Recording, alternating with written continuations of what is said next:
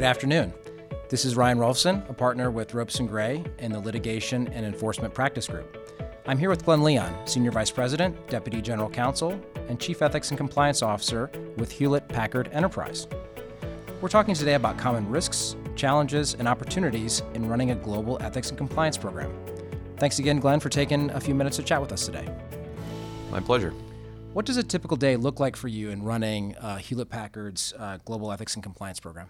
Well, it's fair to say that there is no typical day. Uh, probably all of us could say that about our respective jobs. Um, my team handles the core work streams we have are investigations, our serious, most serious ethics investigations.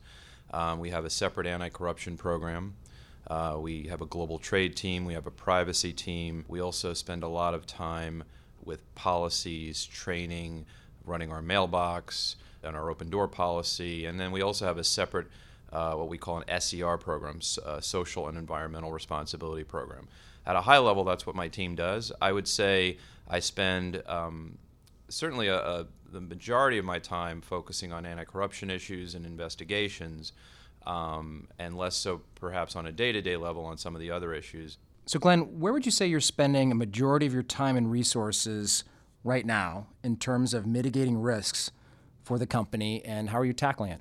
A few areas. Uh, we are spending a lot of time uh, on training. We're actually in the process right now of reviewing our our SBC, our Standards of Business Conduct. It's a very good product. Um, it hasn't been revised in five years, and we're making it uh, better. Uh, we're, we're making it more targeted to our particular areas of risk. We're making it more readable. We're making it more interactive.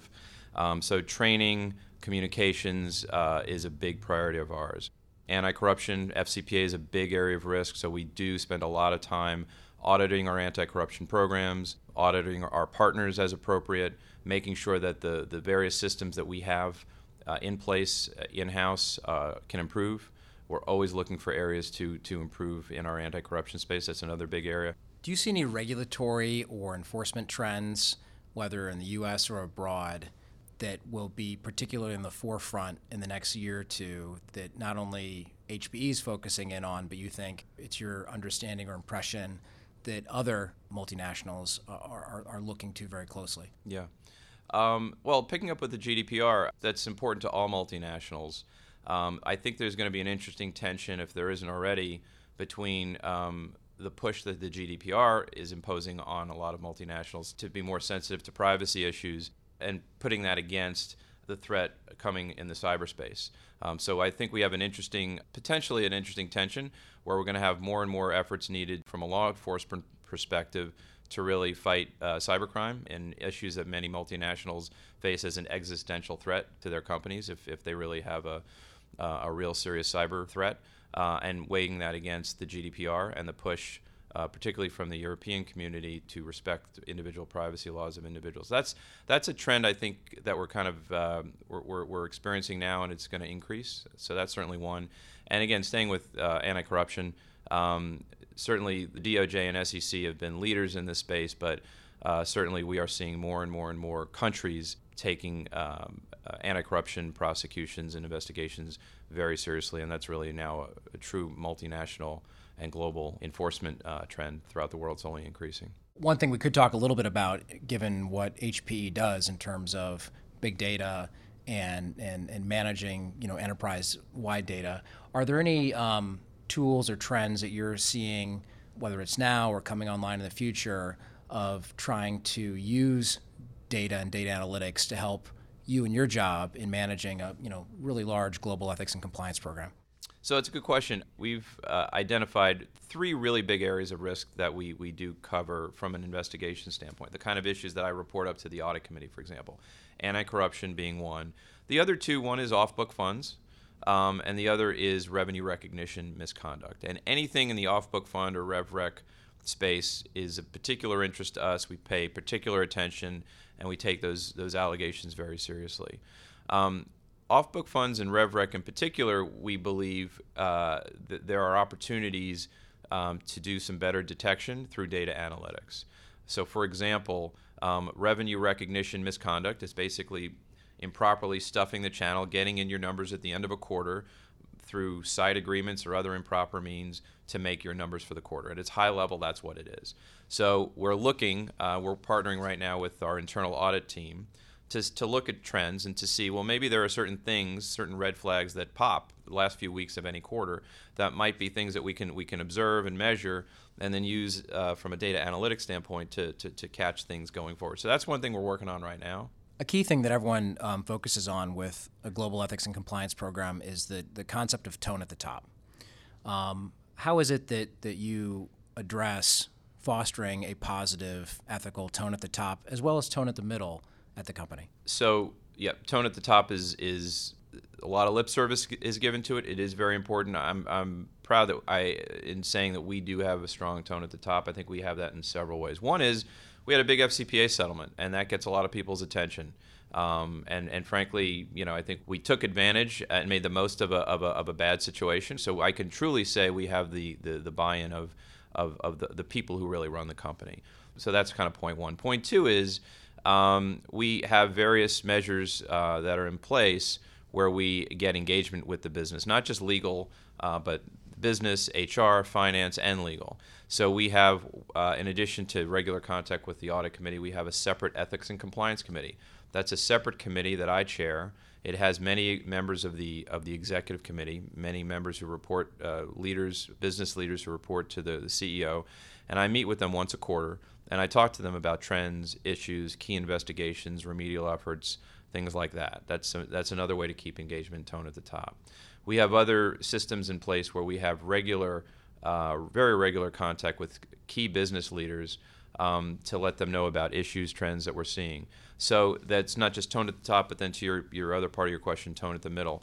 I've got uh, two calls, for example, scheduled next week with a group of people who are, we call liaisons. Those are people who are more senior level middle managers who are who are particular leaders in, in the regions, uh, in particular countries, and we're going to sit with them two different calls for an hour each and talk to them about uh, investigations we're, we, are we're engaged with, remedial efforts, um, trends, positive and negative, and getting direct engagement with them.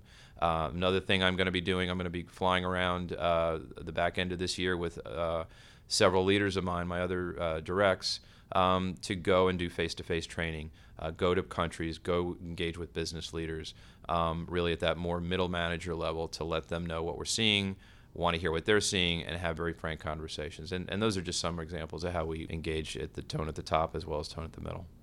Are there any practical things that you've found, whether it's, you know, you, you, mentioned, for example, talking to, you know, senior middle management in, t- in terms of trying to foster a positive tone at the middle. Are there other things that you found particularly successful in fostering that tone at the middle? Yeah, it's a good question. I, I would say we, we are doing a few things in that space. One of the things we've heard other companies doing, we're doing it, and, and we've, we're getting some good engagement on this, is – um, sharing kind of rip from the headlines. Um, so we are taking actual investigations where we've seen misconduct uh, and sanitizing the fact pattern. So we're not um, outing a particular team or a particular person, but making it clear this is, this happened at our company. Uh, this is wrong. This is why it's wrong. Um, these people got fired or these people got sanctioned. This is what we've done to fix it. We're getting buy-in and, and a lot of positive reactions from the business who actually likes that. And the last thing I'd say on that is we will send out those communications not from me as the head of ethics compliance. We'll ask business leaders to actually send out those communications. We have found that it is more effective, more impactful, and frankly, those communications are read more carefully. If, if, if a message like that is being sent by the guy or woman who uh, signs their paycheck, who is responsible for their bonus and their review, rather than some some guy like me in, in Washington who's the ethics guy. Um, it, it, sends a good uh, tone at the middle where it's the manager, the business leader who's sending that ethics message rather than me. We talked a little bit about training um, and how important that is to, to your program. Um, obviously, when you're thinking about a global ethics and compliance program, you're talking about a lot of different laws, a lot of complex issues, whether it's privacy, uh, anti corruption, uh, accounting treatment, revenue recognition uh, a whole host of, of cybersecurity, a whole host of issues that could have not only a, a variety of different laws in the United States, but also multiply that by the number of countries you're operating in. How is it you're able to effectively communicate those complex, sometimes contradictory uh, laws and concepts to a broad group of employees around the world?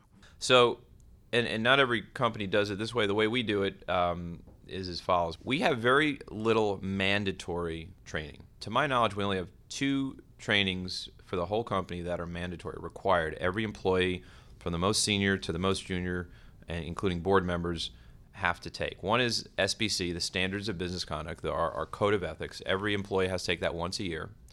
And the other is cybersecurity, uh, uh, cyber training. There is a lot of other training at the company, and that is targeted for particular teams. So the, the public sector team has to take separate public sector training. People who have a particular do, do particular work in the global trade space may have to take particular global trade training, and on and on and on. But the only required training we have is our SBC annually and our cyber training. And when you look at our SBC training, our code, once a year, we have boiled that down to about an hour. One thing we've done in the last couple of years, which I think was, has been a nice move, is instead of having one training that everyone has to take, that frankly used to be like an hour and a half, now we've boiled it down to three different modules. Depending on the kind of employee profile you have, if you are more um, back office, finance, you, may have a training that focuses more on books and records um, and financial issues. Um, if you have more of a job that's more sales uh, and, and, and external facing, you may have more of uh, training that has a higher emphasis on the FCPA. Everyone takes the, the, the, main areas, but we will, we will modulate a bit to, to your particular profile. Um, but we take the approach that if it's an employee's time, it's valuable. Uh, we're not bombarding them with a ton of required mandatory training. And in terms of the mandatory training, we try to make it very risk based. We try to focus it on what is what is the kind of risk that this particular employee is most likely going to face, trying to target it to that employee's profile, and making the mandatory training pretty pretty specific and targeted.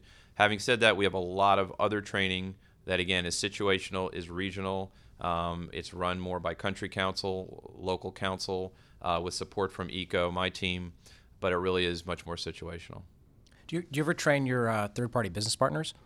We do. Um, it's a good question. We do. Um, we require all of our partners, and we have a lot of partners, um, to uh, certify that they're familiar, have read and certify that they're familiar with our partner code of conduct. Um, we require that to, uh, certification to be renewed on a, on a fairly regular basis. Um, and then when we see issues through an audit or in other areas, we will, we will, we will require uh, training. So, I mean, to state it uh, somewhat obviously, I mean, one of the biggest risks for every company in the world is, is third-party engagement. Um, that, that's that's obviously the risk that you see in, in virtually every um, enforcement action uh, under the FCPA, as well as several other laws. W- what is the most powerful tool that you have available, or that you believe is most successful in terms of managing and mitigating third-party risk for the company? Well, a couple things. One is we can always fire them and get rid of them, and they know that, and we do that. Uh, we try not to. That's that's a that's a last resort, uh, but we certainly do that. And frankly, the more we do that, even if it's the exception, not the rule, the more other partners see that, and and that that drives behavior. We also have audit rights, and we do that, and we're doing more of that, and that certainly drives behavior as well. Uh, partners don't want to be audited. Frankly, a lot of our internal members of the business don't want the partners to be audited, but we do it and we, we, we hold them to it. Um, but the other thing is obviously on the front end, we do have a very, very rigorous um, due diligence process on the front end. My team, my anti corruption team, actually gets quite engaged pretty early on if there are, are, are any real red flags, and then we will we'll look under the hood even further. To your point, um, that's where a lot of the mischief is, whether it's in with FCPA, off book funds, um, you know, and, and you've got to you've got to make sure that um, you hold you hold partners to a high standard. About how many business partners does HPE have? HPE has conservatively well over 10,000 partners.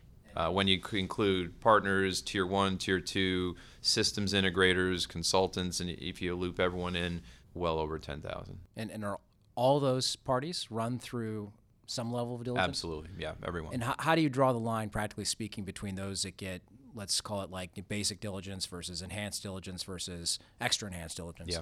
So we do that in a couple of ways. One is um, obviously tier one, the people that we are directly engaged with are, are going to get more scrutiny than a, a, second or third level partner.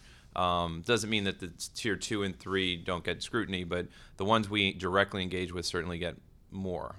Um, the other is we do have, on top of our due diligence of our partners, we have other anti-corruption programs that overlay on top of that. Um, so, for example, any public sector deal in particular countries, particular high risk countries, over a certain amount of money gets scrutinized by my team um, or they don't happen. So that's one example of, of, of, several of a few examples where we have additional um, checks uh, on particular high risk deals. Uh, so that's another example of where uh, a, a, deal would be scrutinized and the partners would, would be scrutinized as well. So uh, what's next for HPE's program? Um, good question, Ryan. Um, so what's what's uh, what's next for our program? Just picking up on what I was saying earlier, the way a good program or a very good program, I, I think we have gets stays very good and gets better is you've always got to be evaluating, you've always got to be changing. And again, using the example I gave earlier with our FCPA program, we had a world class FCPA program four years ago because we had to because we were entering into this uh, big settlement with the DOJ and SEC. And I have every confidence that our program today, four years later, is better than it was then. And the only reason for that is we've hired more good people, we've stayed on top of trends, we've engaged with good outside counsel, and we're auditing and we're trying to continually improve. Uh, we've not just done that with the FCPA, but we've done that with the GDPR, with uh, some of the things we've just talked about uh, this afternoon uh, training, compliance. Uh, we haven't even really talked about our SER, our social environmental responsibility program, but we're doing a lot of things in the human rights space um, supply chain ethics, um, what have you. So I'm confident in, in, this role. I've been here three years. I can say with confidence I inherited a strong team, which I was lucky to do, but it has gotten better. So the future is just continuing to, to improve and figure out other uh, places we can we, we can continue to improve. Thank you again, Glenn, for taking the time to chat with us today, and thanks everyone for listening. Please tune in to our other podcasts on topics related to international risk mitigation and management. You can find them at our website at www.ropesgray.com. And of course, if we can help you navigate any of these challenges, please don't hesitate to get in touch. Thank you.